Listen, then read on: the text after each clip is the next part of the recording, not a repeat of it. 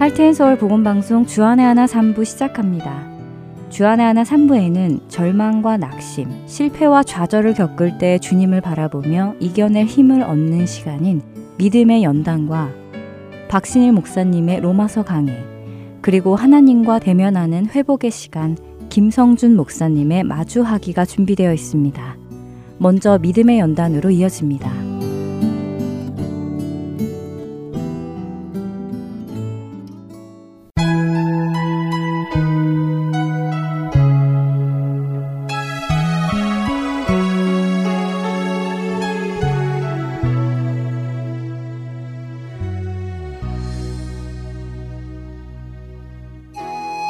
여러분 안녕하세요. 믿음의 연단 진행의 민경훈입니다. 몇 년 전 작은 교통사고가 난 적이 있었습니다. 대로를 직진하고 있던 제 차를 좌회전하던 차가 와서 옆을 치웠지요. 다행히 큰 사고도 아니었고 상대방도 잘못을 인정하며 상대방 보험회사에 전화를 하여 사고를 설명해 주었습니다. 상대방 보험회사는 사건 경위를 조사한 후에 연락을 주겠다고 했지요. 그런데 하루 이틀 안에 올 것이라 예상했던 연락이 일주일이 지나도 이주일이 지나도 오지 않는 것이었습니다. 찌그러진 차도 고쳐야 하고 어깨도 아파와서 병원도 가봐야겠는데 연락이 없으니 슬슬 불안해지기 시작했습니다. 일단 차를 먼저 고쳐야겠다라는 생각으로 바디샵을 가보았더니 제 차를 폐차해야 한다고 하더라고요. 당시 넉넉하지 않은 형편의 유학생이었던 제게 차를 다시 구입해야 한다는 부담은 곧 저로 화가 나게 했습니다. 그리고는 이런 생각이 들었지요. 하나님을 잘 섬기고 교회와 복음방송에서까지 이렇게 봉사를 열심히 하는데 왜 하나님은 이런 일을 제게 허락하셨느냐며 하나님께 불평을 했습니다. 하나님이시라면 하나님을 잘 섬기는 저에게 오히려 이런 일이 없도록 막아주셔야 하는 것이 아니냐며 불만을 토로했지요. 그런데 그런 저의 마음 속에 있던 잘못된 생각을 하나님께서 바로 잡아주기 시작하셨는데요. 하나님은 제 마음에 이런 질문을 떠오르게 하셨습니다. 만일 하나님이 그 사고를 막아주시지 못한 것이 아니라 막아주지 않으신 것이라면 어떻게 되는 것인가? 다른 말로, 만일 하나님께서 허락하신 일이라면 어떻게 되는 것인가 하는 질문이었습니다. 그리고 이 질문을 통해 하나님의 주권에 대해 공부해 보게 되었는데요. 우리 주변에는 정말 많은 일들이 하루도 끊이지 않고 일어나고 있습니다. 그 중에는 생각만 해도 슬픈 비극적인 일들도 많이 있지요. 억울한 일을 당하기도 하고 큰 사고로 장애를 얻게 되는 일도 있고 어린 자녀를 떠나보내는 일도 있습니다. 이런 일들이 일어날 때 우리에게 가장 먼저 드는 생각은 어떤 생각일까요? 아마도 하나님, 왜 제게 이런 일이 일어나도록 내버려 두셨나요? 하나님은 어디 계셨나요? 하는 부르짖음이 아닐까요? 그러나 이러한 부르짖음을 곰곰이 생각해 보면 그 안에는 이 일이 하나님의 주권 밖에서 일어난 일인 것처럼 생각하고 있는 우리의 모습을 보게 됩니다. 제가 교통사고가 났을 때 왜 막아주지 않으셨냐고 불평한 것도 같은 생각에서 나온 불평이었지요. 미국의 성경교사 케이 아더는 우리에게 발생한 재난 앞에서 이 재난은 하나님이 허락하신 것이 아니라고 말하는 것은 하나님보다 더 위대한 존재가 있다고 말하는 것과 다름이 없다고 지적했습니다. 애청자 여러분은 이 말에 동의가 되시는지요?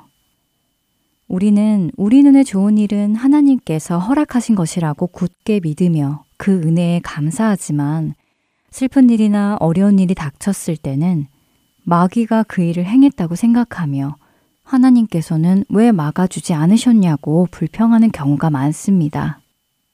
하지만 우리의 생각처럼 만일 마귀가 그렇게 우리에게 슬픈 일이나 어려운 일을 준 것이라면 그리고 하나님께서 그것을 막아주지 못하셨다면 우리는 과연 누구를 의지하고 누구에게 어려운 일을 의뢰해야 할까요?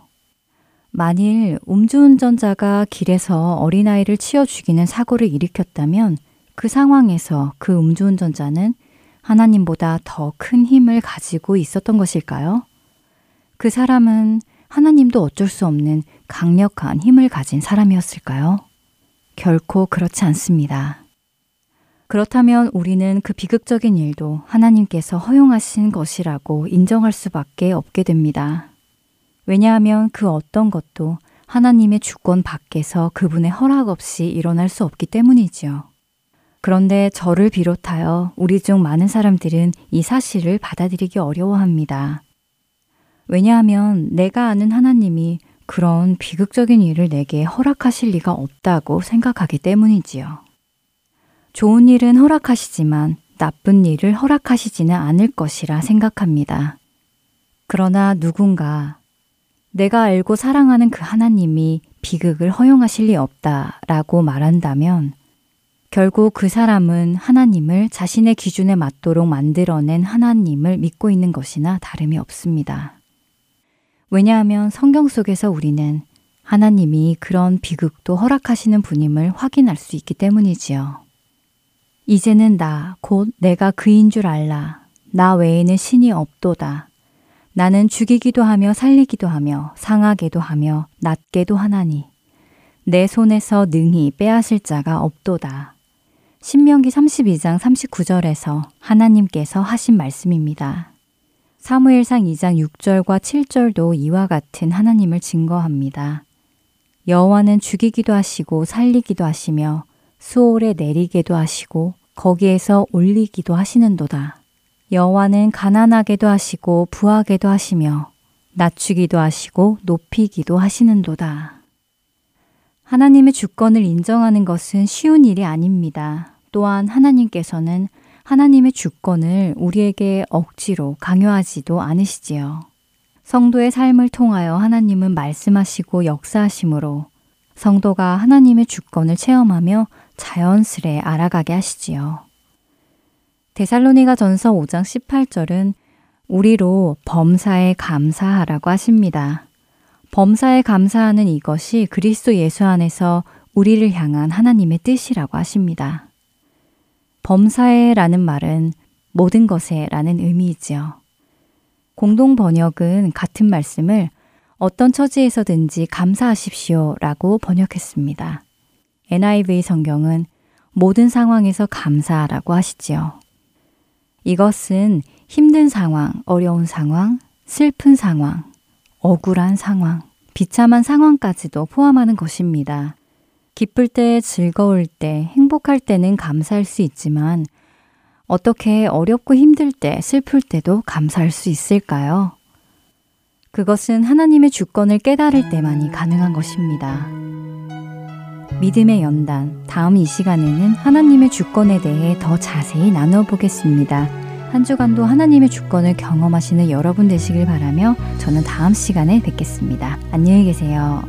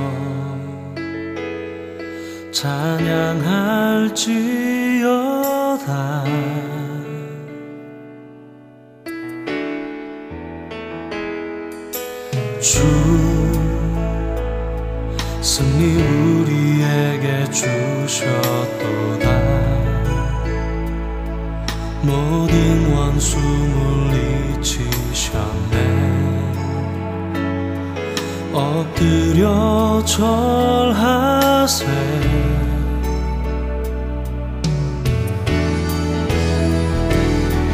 다 주의 크신 이름 높이며 우리에게 행하신 위대한 일 감사하세. 오주의 진실하신 그 사랑. 땅과 하늘 위에 계셔 홀로 영원하신 이름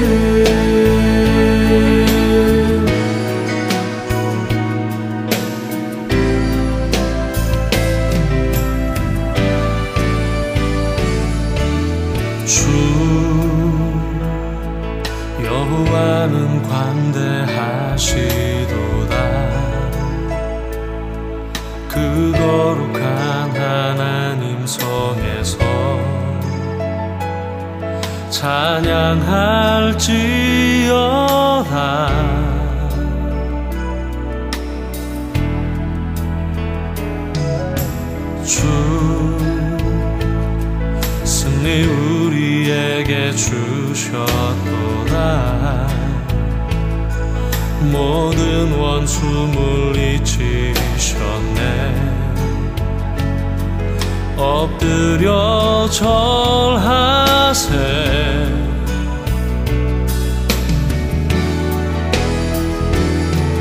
가수의 크신 이름 높이며 우리에게 행하신 위대한 일 감사하세. 오주의 신실하신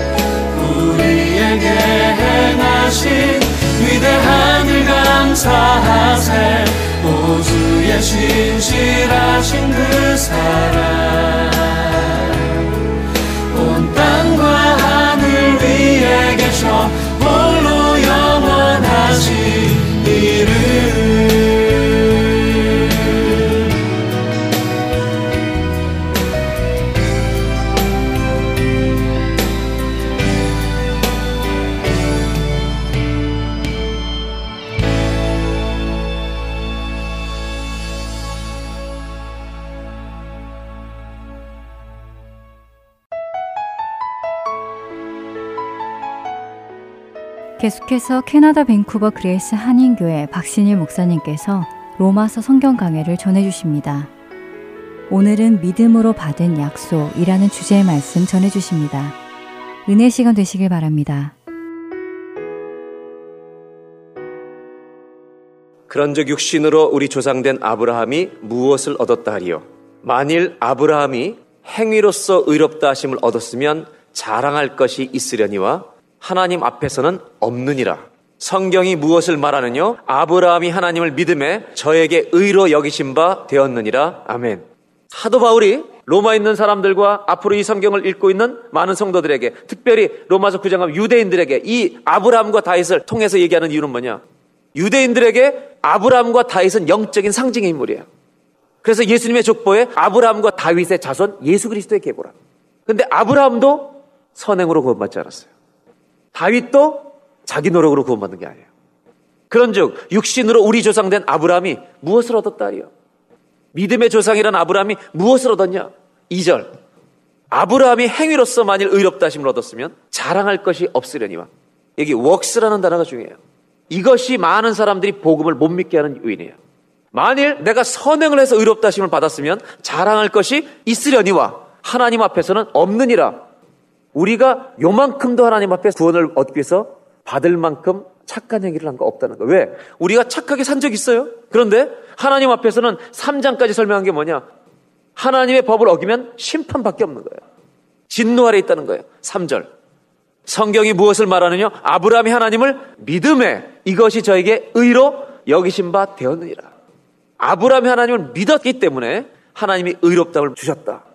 그러니까 우리가 의롭다을 받는 구원의 약속은 뭐를 통해서만 와요? 믿음을 통해서만 오는 줄로 믿습니다. 4절을 보겠습니다. 보세요. 일하는 자에게는 그 삭슬 은혜로 여기지 아니하고 빚으로 여기거니와. 내가 어디 가서 일했을 때 선물로 그 임금이 오는 게 아니죠. 주인이 일 시키고 돈 안 주면 노동력 착취해요. 현대인들이 이 세상의 논리 때문에 구원을 이해하지 못하는 거예요. 일하는 자에게는 임금을 선물로 받는 것이 아니라 그건 마땅히 받아야 될 의무예요. 그러면 우리의 구원이 의무냐 선물이냐 이걸 묻는 거예요. 우리가 의롭담을 받은 구원이 내가 하나님께 받을 당연한 의무, 하나님의 오블리게이션이에요. 하나님이 선물로 주신 거예요. 5절에 가보면 일을 아니 할지라도 내가 임금을 받은 만한 일을 아니 할지라도 경건치 아니한 자를 이게 무슨 얘기냐? 하나님 앞에 의롭담을 받을 수 있는 자격이 없는 내가 경건치 아니한 내가 의롭게 만드실 수 있는 능력 있는 주님을 믿는 자에게는 그의 믿음을 의로 여기시나. 이게 이런 말이에요. 내가 의롭담을 여길 수 없는 내가 그렇게 받을 수 없는 내가 하나님이 나를 의롭다고 여길 수 있는 능력의 주인이시기 때문에 예수님 보여주시기 때문에 그분을 그렇게 믿을 때에만 구원이 임하는 줄로 믿습니다. 지금까지 우리들은 일하면 받는 것이 정상이에요. 그런데 구원은 그 논리로 이해가 안 되는 거예요. 너희가 일을 아니 할지라도 다시 말하면 우리가 하나님 앞에 의롭다함을 받지 못할 죄인이라 할지라도 그 사람을 의롭게 하시는 하나님을 믿는 자 내가 하나도 의로운 게 없어서 내 의로는 구원받을 수 없다는 걸 인정하는 사람이 하나님을 믿을 때 그것을 의로 여기시나니 그렇다면 한 가지 질문을 해야 이 말씀의 의미를 알 수 있어요. 이 말씀 뭘 얘기하느냐? 구원이라고 하는 근거가 어디에서 오는가를 깨달아야만 구원을 받을 수 있어요. 이런 말이에요. 잘한 거 하나도 없는데 임금 받아야 될 사람이 아닌데 하나님은 왜 우리에게 이렇게 의롭다함을 구원의 선물을 자꾸 주시려고 하는 거예요. 이것이 5절이에요. 하나님은 왜 자격 없는 우리들에게 구원을 주시려고 하는 거예요? 이유가 뭐예요? 이 질문에 대답이 있어야만 구원의 근거를 깨닫는 거예요. 왜 우리를 의롭담을 받지 못할 진노 아래 있는 우리들을 임금 받을 수 없는 우리들을 왜 구원의 값의 선물을 막 주시는 거예요? 주고 싶어 하시는 거예요. 이유가 뭐예요? 사랑이에요. 한번 따라 하실 거예요. 사랑은 논리를 초월한다. 하나님은 거래의 논리에 빠져 있는 우리들이 구원을 이해할 수 없기 때문에 하나님의 구원은 거래의 논리로 주는 것이 아니라 내가 너희를 사랑해서 준다는 사랑의 논리로 압도하고 계신 거예요. 저는 우리 이민 와서 사실은 부모님들 아이들 키우는 거 보면 너무너무 불쌍해요. 아이들 위해서 어떻게 그렇게 하실 수가 있어요? 어떤 어머님들은 아이들한테 하시는 걸 보면 완전히 썰번트야 어머니가 아니라. 썰번트도 과여, 슬레이브. 노예야, 노예. 그런데 어머니 노예라고 생각하면서 아이들을 그렇게 도와줘요? 다 줘도 좋은데? 남편 되신 분들, 아내하고 전화통화 5시간 해보셨어요? 다섯 시간 정상적인 통화를 하는 사람은 미친 사람이에요. 근데 그 미친 짓을 하는 사람이 있어요. 어떤 사람이에요? 너무 사랑하면 하는 거예요. 어느 날 예배 끝나고 그런 분이 있어요. 저한테 저희 옛날에 데이트할 때 7시간 전화했대요. 정신 나간 거지. 그래요. 사랑은 정신이 나가는 거예요. 하나님의 사랑은 우리를 향한 사랑은 물불을 가리지 않는 거예요. 그래서 논리로 내가 뭔가를 해야만 구원을 받는다고 생각하는 논리로는 구원을 이해할 수 없어요. 그래서 구원받으려면 거래의 논리를 통해서 배우는 게 아니라 하나님이 나를 사랑하시는 걸 깨달아야만 구원받게 될 줄로 믿습니다. 그래야 믿음을 받아들일 수 있는 거예요. 오늘 첫 번째로 4장 5절이 말하는 것은 구원의 근거가 어디서부터 오는 거냐? 세상의 논리, 거래의 논리에서 오는 거냐? 아니라는 거예요. 구원의 근거는 어디서 와요? 하나님의 불붙는 사랑 때문에 오는 거예요. 첫 번째 주제, 4장 5절이 바로 그 얘기를 하는 거예요. 믿음으로 의롭담을 받는 것은 세상의 논리가 아니라 하나님의 사랑 때문에 받는 것이다. 하나님은 우리와 거래하기 위해 복음을 준비해 주신 게 아니에요. 복음은 거래가 아니라 하나님의 사랑에서부터 온 거예요. 예를 들어볼까요? 여러분 집에서 밥 먹고 자녀들에게 돈 받는 어머니 손 들어보세요. 오늘 여보 30불 내. 너 첫째 오늘 일도 안 했지 너 40불이야. 팁도 놔. 이런 어머님은 어머니 되기를 포기하는 거예요. 왜 여러분 자녀들에게 돈 안 받아요? 왜 여러분 자녀들한테 돈 안 받냐고요? 가족이니까, 패밀리니까. 우리 집에 있는 애한테 돈을 받으면 걔는 하숙생이에요. 홈스테이, 영접하는 자, 곧 그 이름을 믿는 자들에게는 하나님의 자녀가 되는 권세를 주셨어요. 하나님이 뭘 얘기하시려는지 아세요? 믿음으로 의롭담을 받는 구원의 약속은 거래의 논리로 이루어지는 것이 아니라 내가 너희를 사랑하기 때문에 물불을 가리지 않고 너를 위해 내가 죽은 것을 너희가 믿느냐? 이 사랑을 이해하느냐? 나의 이 사랑을 너희가 진심으로? 이 사랑의 논리를 이해해야 돼요. 논리를 초월하는 사랑의 논리. 이것이 복음이에요. 복음에서 은혜가 빠지면 복음이 아니에요. 구원을 거부하는 이유가 뭔지 아세요? 왜 성경의 복음을 못 믿는지 아세요? 우리는 하나님의 사랑보다 거래의 논리가 앞서기 때문에. 죄인들은 우리 마음속 깊은 곳에 내가 무엇인가 착한 일을 하지 않고는 보상받을 수 없는 생각이 지배하고 있기 때문이에요. 인과 응보, 권선징악의 논리로 구원을 받을 수 없어요. 오직 하나님의 사랑. 그 사랑이 구원의 시작이었어요. 그리고 구원의 끝까지 가보면 그 사랑을 더 알게 될 줄로 믿습니다. 이것이 바로 하나님께서 우리에게 믿음으로 받은 약속의 시작. 우리의 논리가 아니라 하나님의 사랑으로부터 비롯된 것이다. 이것을 말씀하는 거예요. 이 구원을 감사하며 사는 저와 여러분 되시기를 주의 이름으로 기원합니다. 두 번째로 더 나갑니다. 로마서 4장 6절, 7절. 다윗 얘기를 보냅니다. 자, 일할 것이 없이 하나님 앞에 잘한 거 없이 의롭담 받을 것도 없는 우리들이 하나님께 의로 여기심을 받는 이 사람의 행복과 축복과 감격에 대하여 다윗이 말한 것이 있는데 다윗은 뭘 말했는지 아세요? 7절에 그 불법을 사하심을 받고 그 죄를 가리우심을 받는 자는 복이 있다. 그러니까 여러분 구원받을 때 아주 중요한 더 깊은 요소가 있는데 죄가 덮어져야만 구원받는 거예요. 우리의 죄가 forgiven 용서돼야 우리의 죄가 covered 덮여져야 우리가 구원받아요. 8절에 다윗은 이 얘기를 하는 거예요. 주께서 그 죄를 인정치 아니하실 사람은 복이 있도다. 함과 같으니라. 하나님께서 우리의 죄를 카운트 안 하시는 사람은 복이 있다는 거예요. 이것이 과연 우리의 능력으로 되냐. 다윗이 얘기하는 건 뭐예요? 내 죄를 갚을 수 있는 길이 과연 하나님께 있느냐는 거예요. 내가 지금까지 저질러 온 죄에 대해서 이 죄를 다 해결하고 구원을 달라고 당당하게 요구할 수 있는 우리의 사람이 이 땅에 어디 있냐 이거예요. 없다. 죄사함이 없는 곳에 구원이 없다. 믿음으로 의롭담을 받는 구원의 약속은 죄사함이 일어나야 되는데 죄사함은 내 힘으로 받을 수 없다 도대체. 다윗의 행복이 뭐예요? 그 죄사함을 받은 행복이 있다는 거예요, 자기는. 여러분 다윗은 죄를 고백하지 않았을 때 뼈가 상하는 것 같은 고통을 느꼈다고 그래요. 사람은 죄가 있으면 고통스러운 거예요. 근데 성경은 예수님의 족보를 언급할 때 다윗의 가문을 언급하면서 다윗의 아내 이름이 뭐였어요? 바세바. 그러면 예수님의 계보를 이어가는 솔로몬은 누구 아들이었어요? 바세바. 그럼 예수님의 족보에 보면 다윗이 누구를 통해서 솔로몬을 낳았다고 얘기하요? 바세바를 통해서 낳는데 다윗이 바세바 아들 낳았다 그럴 때 바세바 앞에 누구의 아내라고 썼는지 아세요? 우리아의 아내라고 써놨어요. 천 년이 지나도 우리의 죄의 기록은 없어진 것이 아니에요. 그런데 하나님은 다윗을 용서하지 않았다는 게 아니에요. 그 죄가 덮어졌기 때문에 쓰는 거예요. 가늠한 죄인도 용서받는 거예요. 이게 다윗의 행복이에요. 용서받을 수 없는 일을 저질렀는데 그 가문에서 예수님의 족보가 이어지게 하시는 주님. 완벽한 용서예요. 이 용서가 어디를 통해서 온 거예요? 구약의 희생제물, 예수 그리스도의 십자가를 통해서 죄사함이 임한 줄로 믿습니다. 우리의 죄의 대가를 지불할 수 없어요. 성경에 돌아온 탕자를 보세요.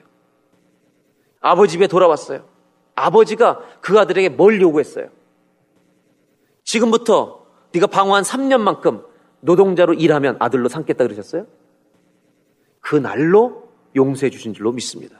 그래서 그 아들은 구원받을 아들은 그 집에 돌아와서 구원받은 다음에 뭐가 있어요? 감격이 늘 있는 거예요. 우리의 구원 안에 이 감격이 있어야 될 줄로 믿습니다. 아버지 집에 사는 탕자의 감사. 아침에 다시 일어났을 때 정말 내가 아들이 된 건가? 아버지 너무 고맙습니다. 한 가지 더. 4장 9절을 보겠습니다. 그런즉 이 구원의 행복이 할례자에게 있느냐 무할례자에게 있느냐 대저 우리가 말하기를 아브라함에게는 믿음을 의로 여기셨다면 할례가 의로 여기는 거예요? 믿음이 의로 여기는 거예요? 믿음이 의로 여기는 거예요. 그 다음에 10절 그런즉 이를 어떻게 여기셨느냐 할례시냐 무할례시냐 할례시가 아니라 무할례시니라 무슨 말인지 헷갈리는데 이 얘기예요.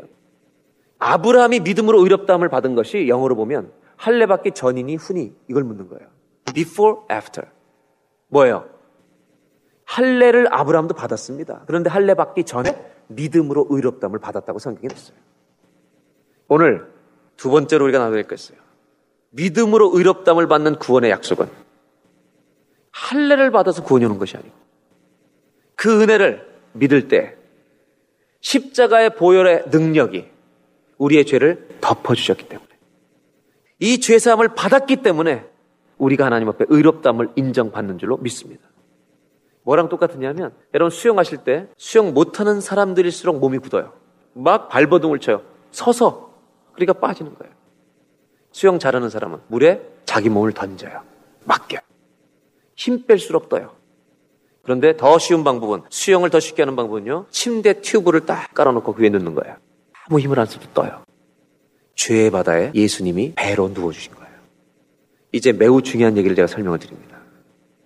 사랑에서 시작된 구원의 역사, 은혜로 시작된 이 구원의 역사는 십자가의 죄사함으로 우리 죄가 사해지는 완성이 일어난 거예요.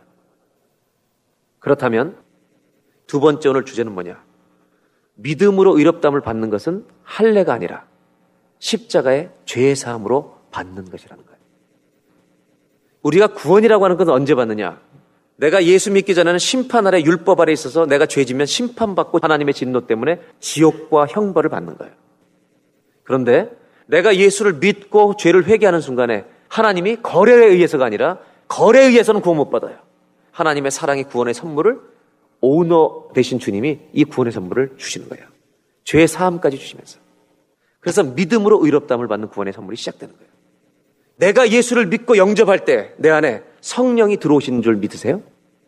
성령은 구원을 보증하시는 분일 뿐만 아니라 그리스도인이 죄를 질 때 그 죄를 깨닫게 하시고 나를 위해서 눈물로 탄식해 주시기 때문에 진정한 구원을 얻은 사람은 그 구원의 감격 속에 있는 사람은 그 감격 때문에 주님 앞에 더 거룩하게 살고 싶은 소원이 있는 것이 정상이고 아버지 집에 돌아온 탕자는 내가 이제부터는 아버지 집을 떠나야 되겠다는 계획을 세우는 아들이 아니라 그런 플랜을 세우는 아들이 아니라 그런 플랜을 세울 거라고 말하는 것이 잘못된 거예요.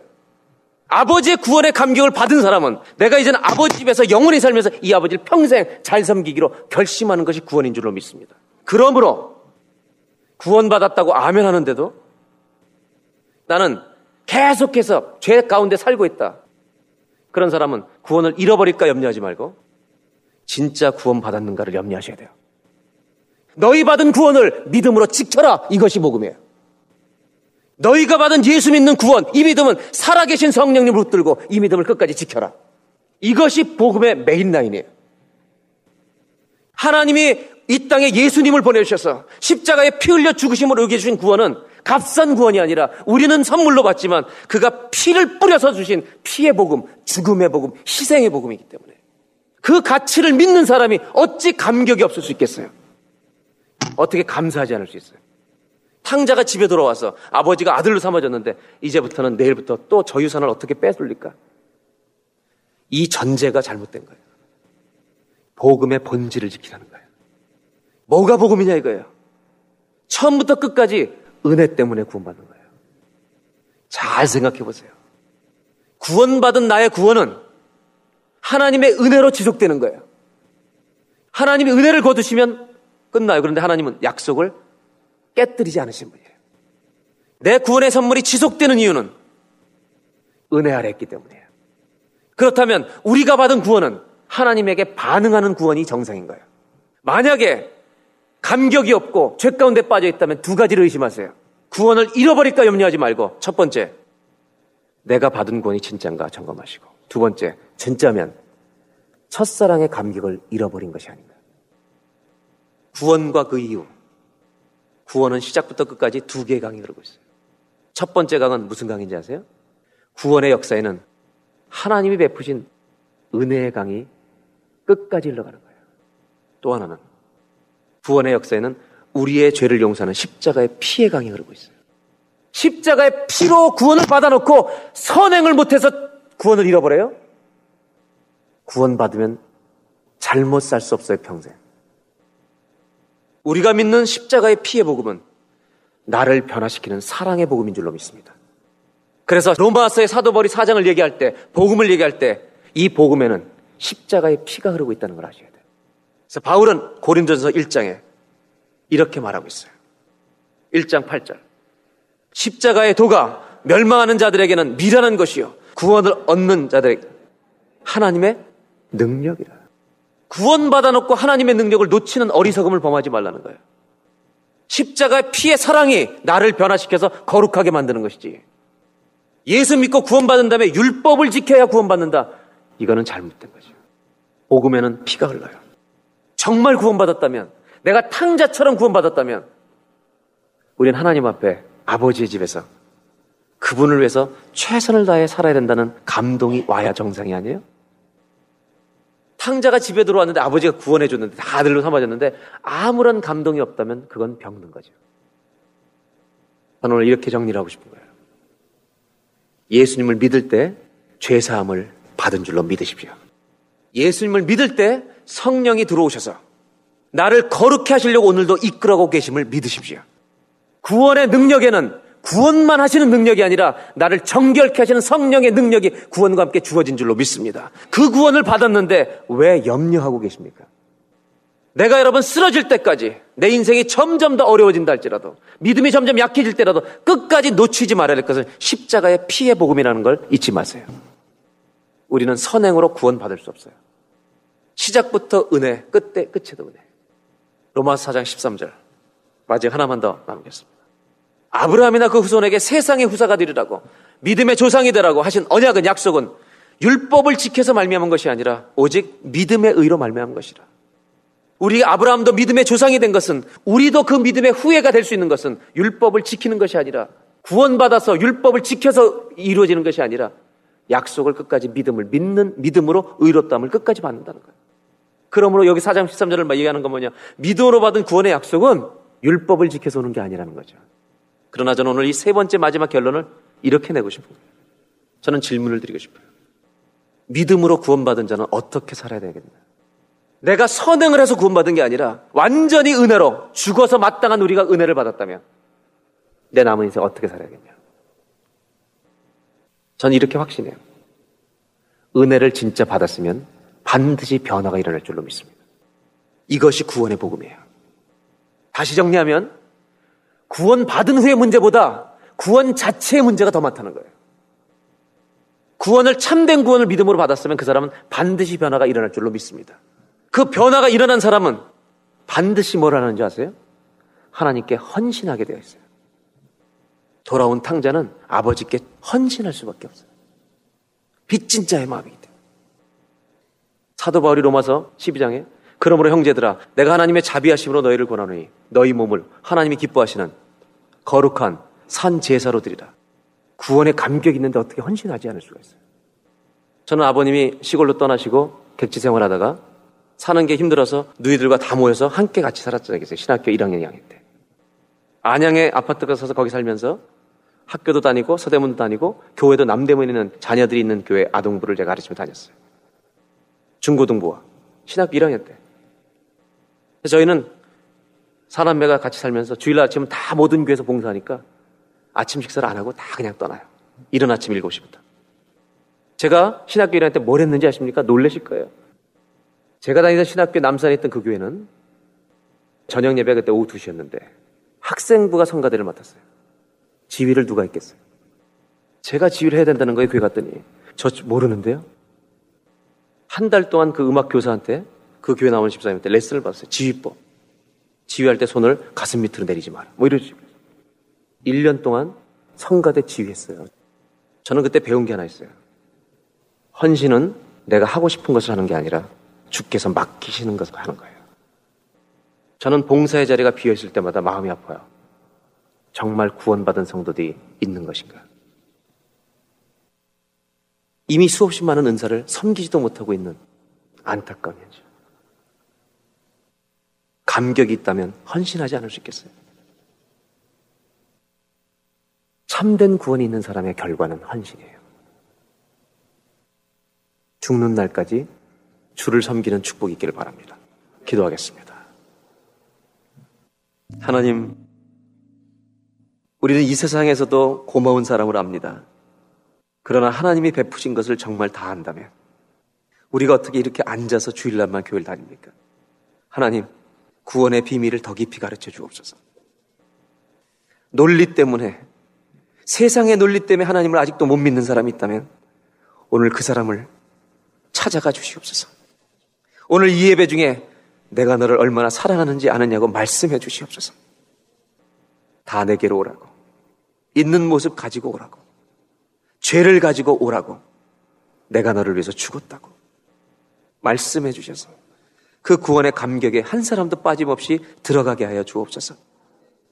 하나님, 구원의 열매는 헌신인 줄로 믿습니다. 보답하며 살게 해주십시오.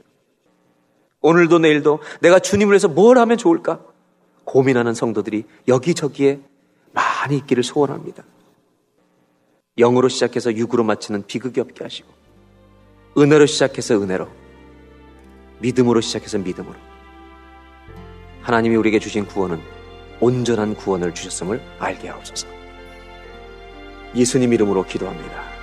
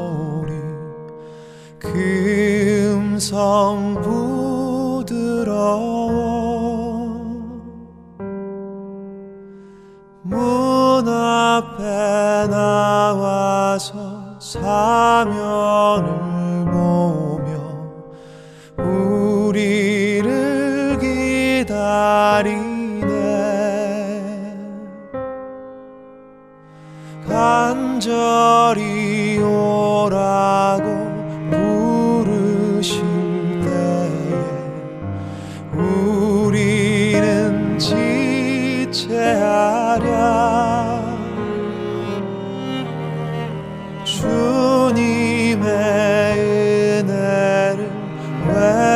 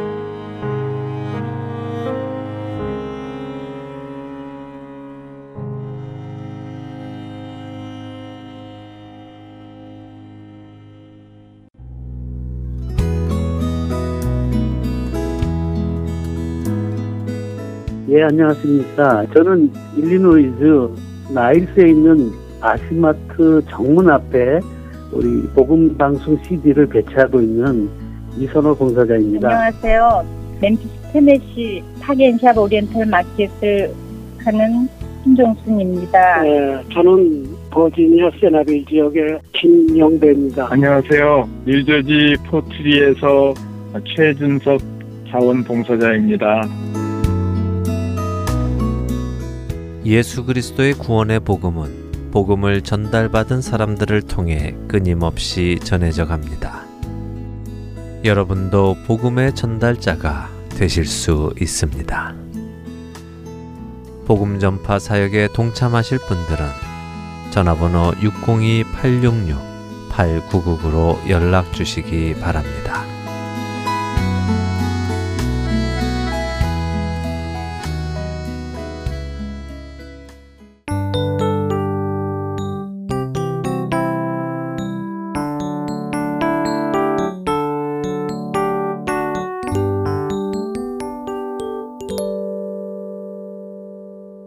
이어서 하나님과 대면하는 시간, 마주하기로 이었습니다.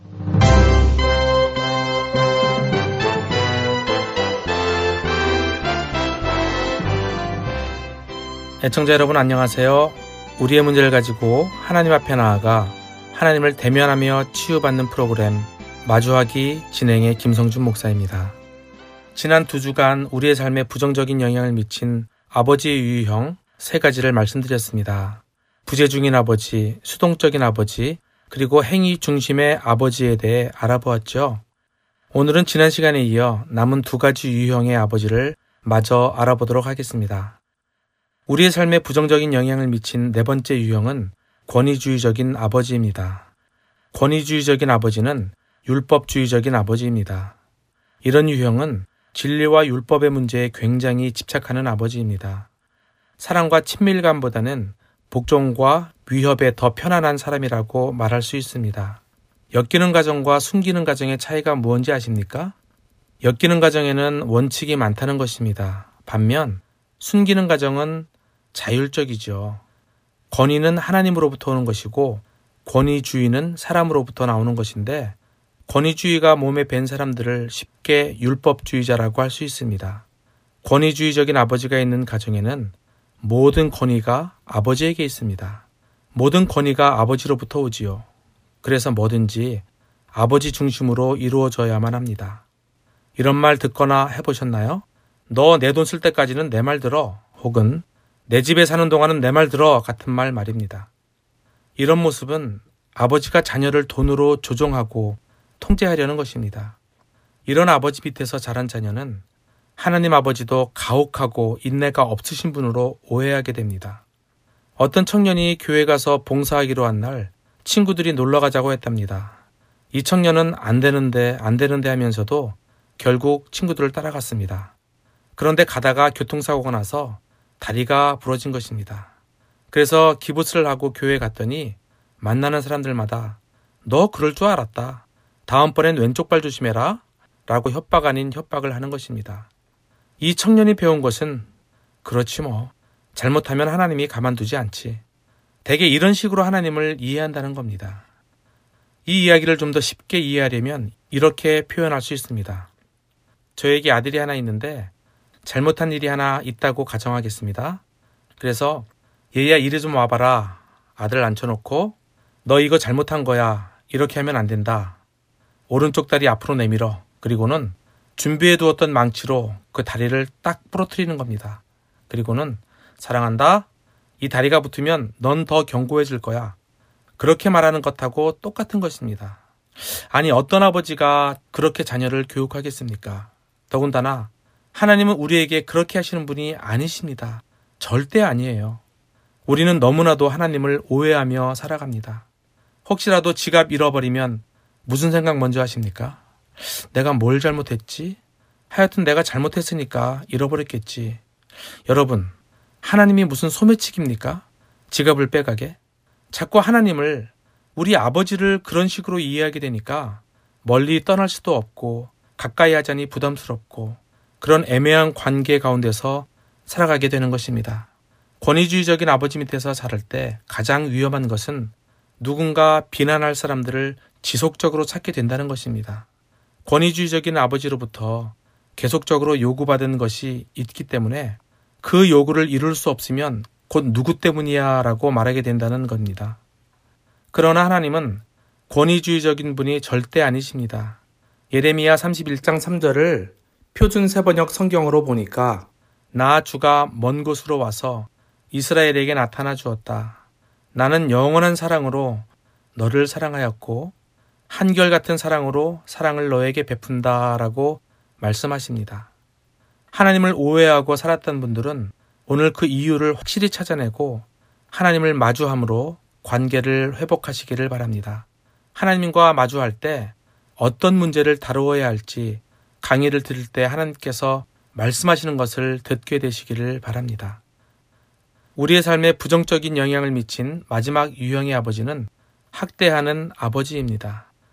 학대하는 아버지는 어떤 유형이냐면 우리에게 정서적으로 고통을 주는 아버지입니다. 신체적인 학대, 정서적인 학대, 성적인 학대, 지적인 학대, 영적인 학대를 하죠. 어떤 모임에서 형제 하나가 이런 고백을 했습니다. 나는요, 우리 아버지를 용서할 수가 없어요. 갑자기 울더라고요. 아버지가 군인이었는데 무엇을 잘못하면 옷을 다 벗기고 때렸답니다. 아버지가 아들을 그렇게 자주 때렸다는 거예요. 이 형제가 이렇게 신체적인 학대를 받았는데 어떻게 아버지에 대해서 아니 하나님 아버지에 대해서 제대로 인식할 수 있겠습니까? 내가 실수하면 하나님이 나를 옷 벗겨서 때릴지도 모른다는 두려움을 갖게 될 것입니다.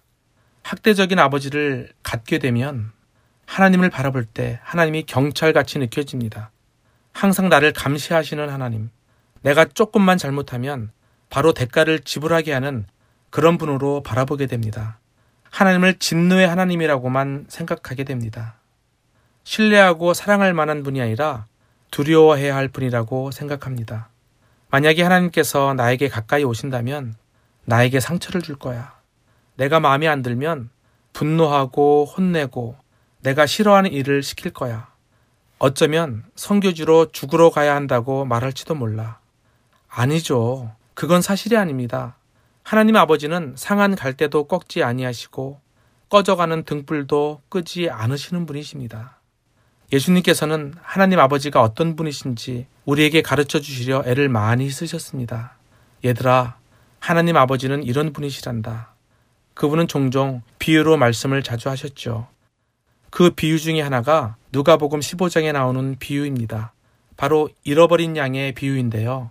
어느 목자가 백마리의 양을 방목했습니다. 하루 종일 들에 데리고 나가 풀을 먹이고 저녁이 되어 집에 들어가려는데 한 마리가 비는 것입니다.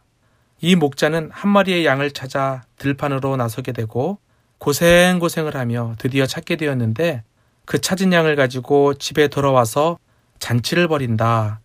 이게 잃은 양 비유의 full story입니다.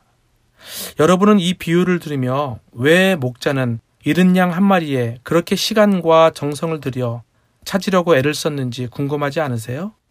잃은 양을 찾기 위한 그 시간과 그 정성이라면 차라리 한 마리를 돈 주고 사오면 그만일 것을.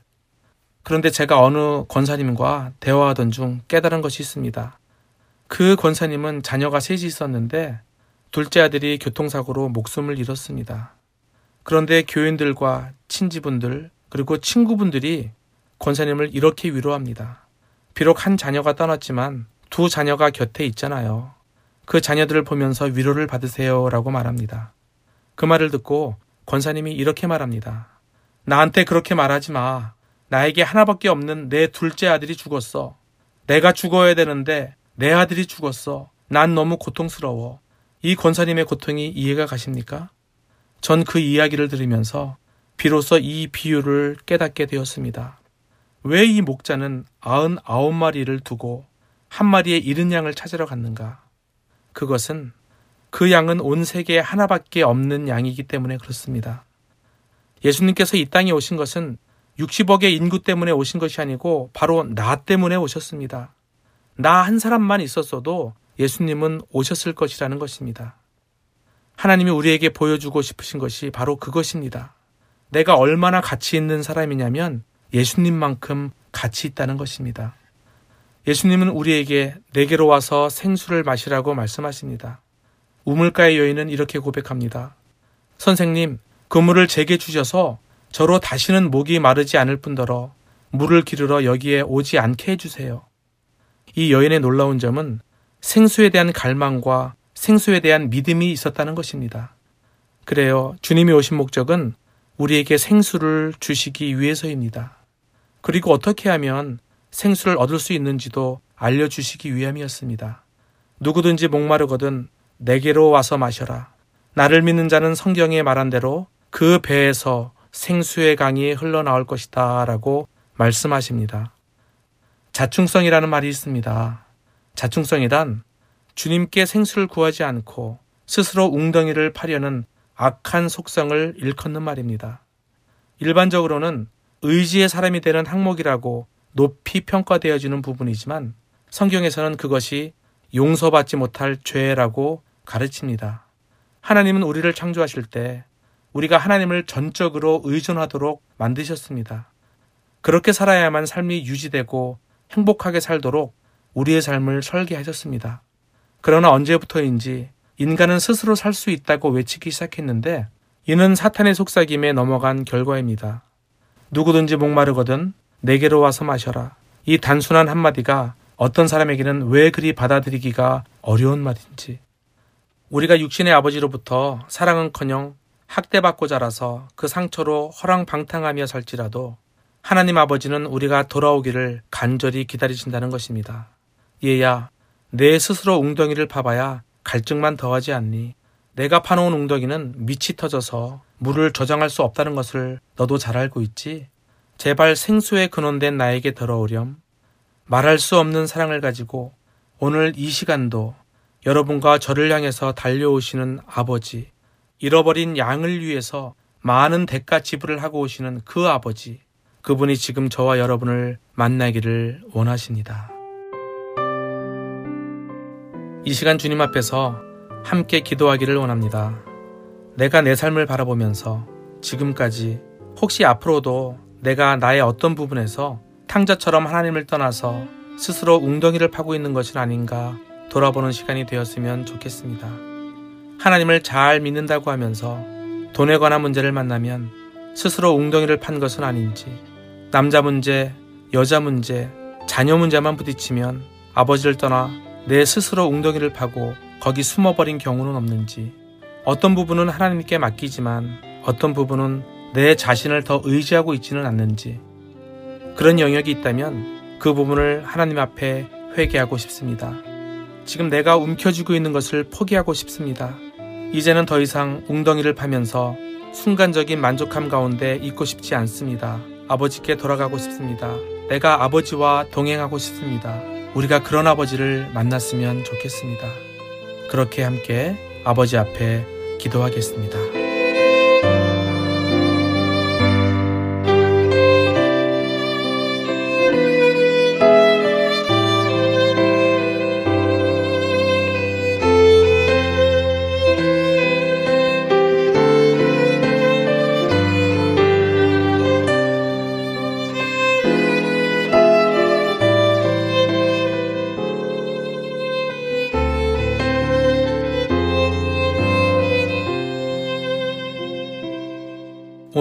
우리의 삶에 부정적인 영향을 미친 나머지 아버지의 유형을 알아보므로 저희가 육신의 아버지 때문에 오해했던 하나님과의 관계를 짚어보며 육신의 아버지와의 관계 회복을 통해 하늘의 아버지와도 올바른 관계를 나갈 수 있게 해달라고 기도했습니다. 다음 시간에는 구약 성경 아모스서에 나오는 다림줄에 대한 얘기를 나눌 텐데요. 우리 삶에 잘못된 다림줄이 내려지면 어떤 부정적인 영향이 우리의 삶에 미치는지 또 하나님이 원하시는 다림줄은 어떤 것인지를 함께 나누도록 하겠습니다. 마주하기 다음 시간에 뵙겠습니다.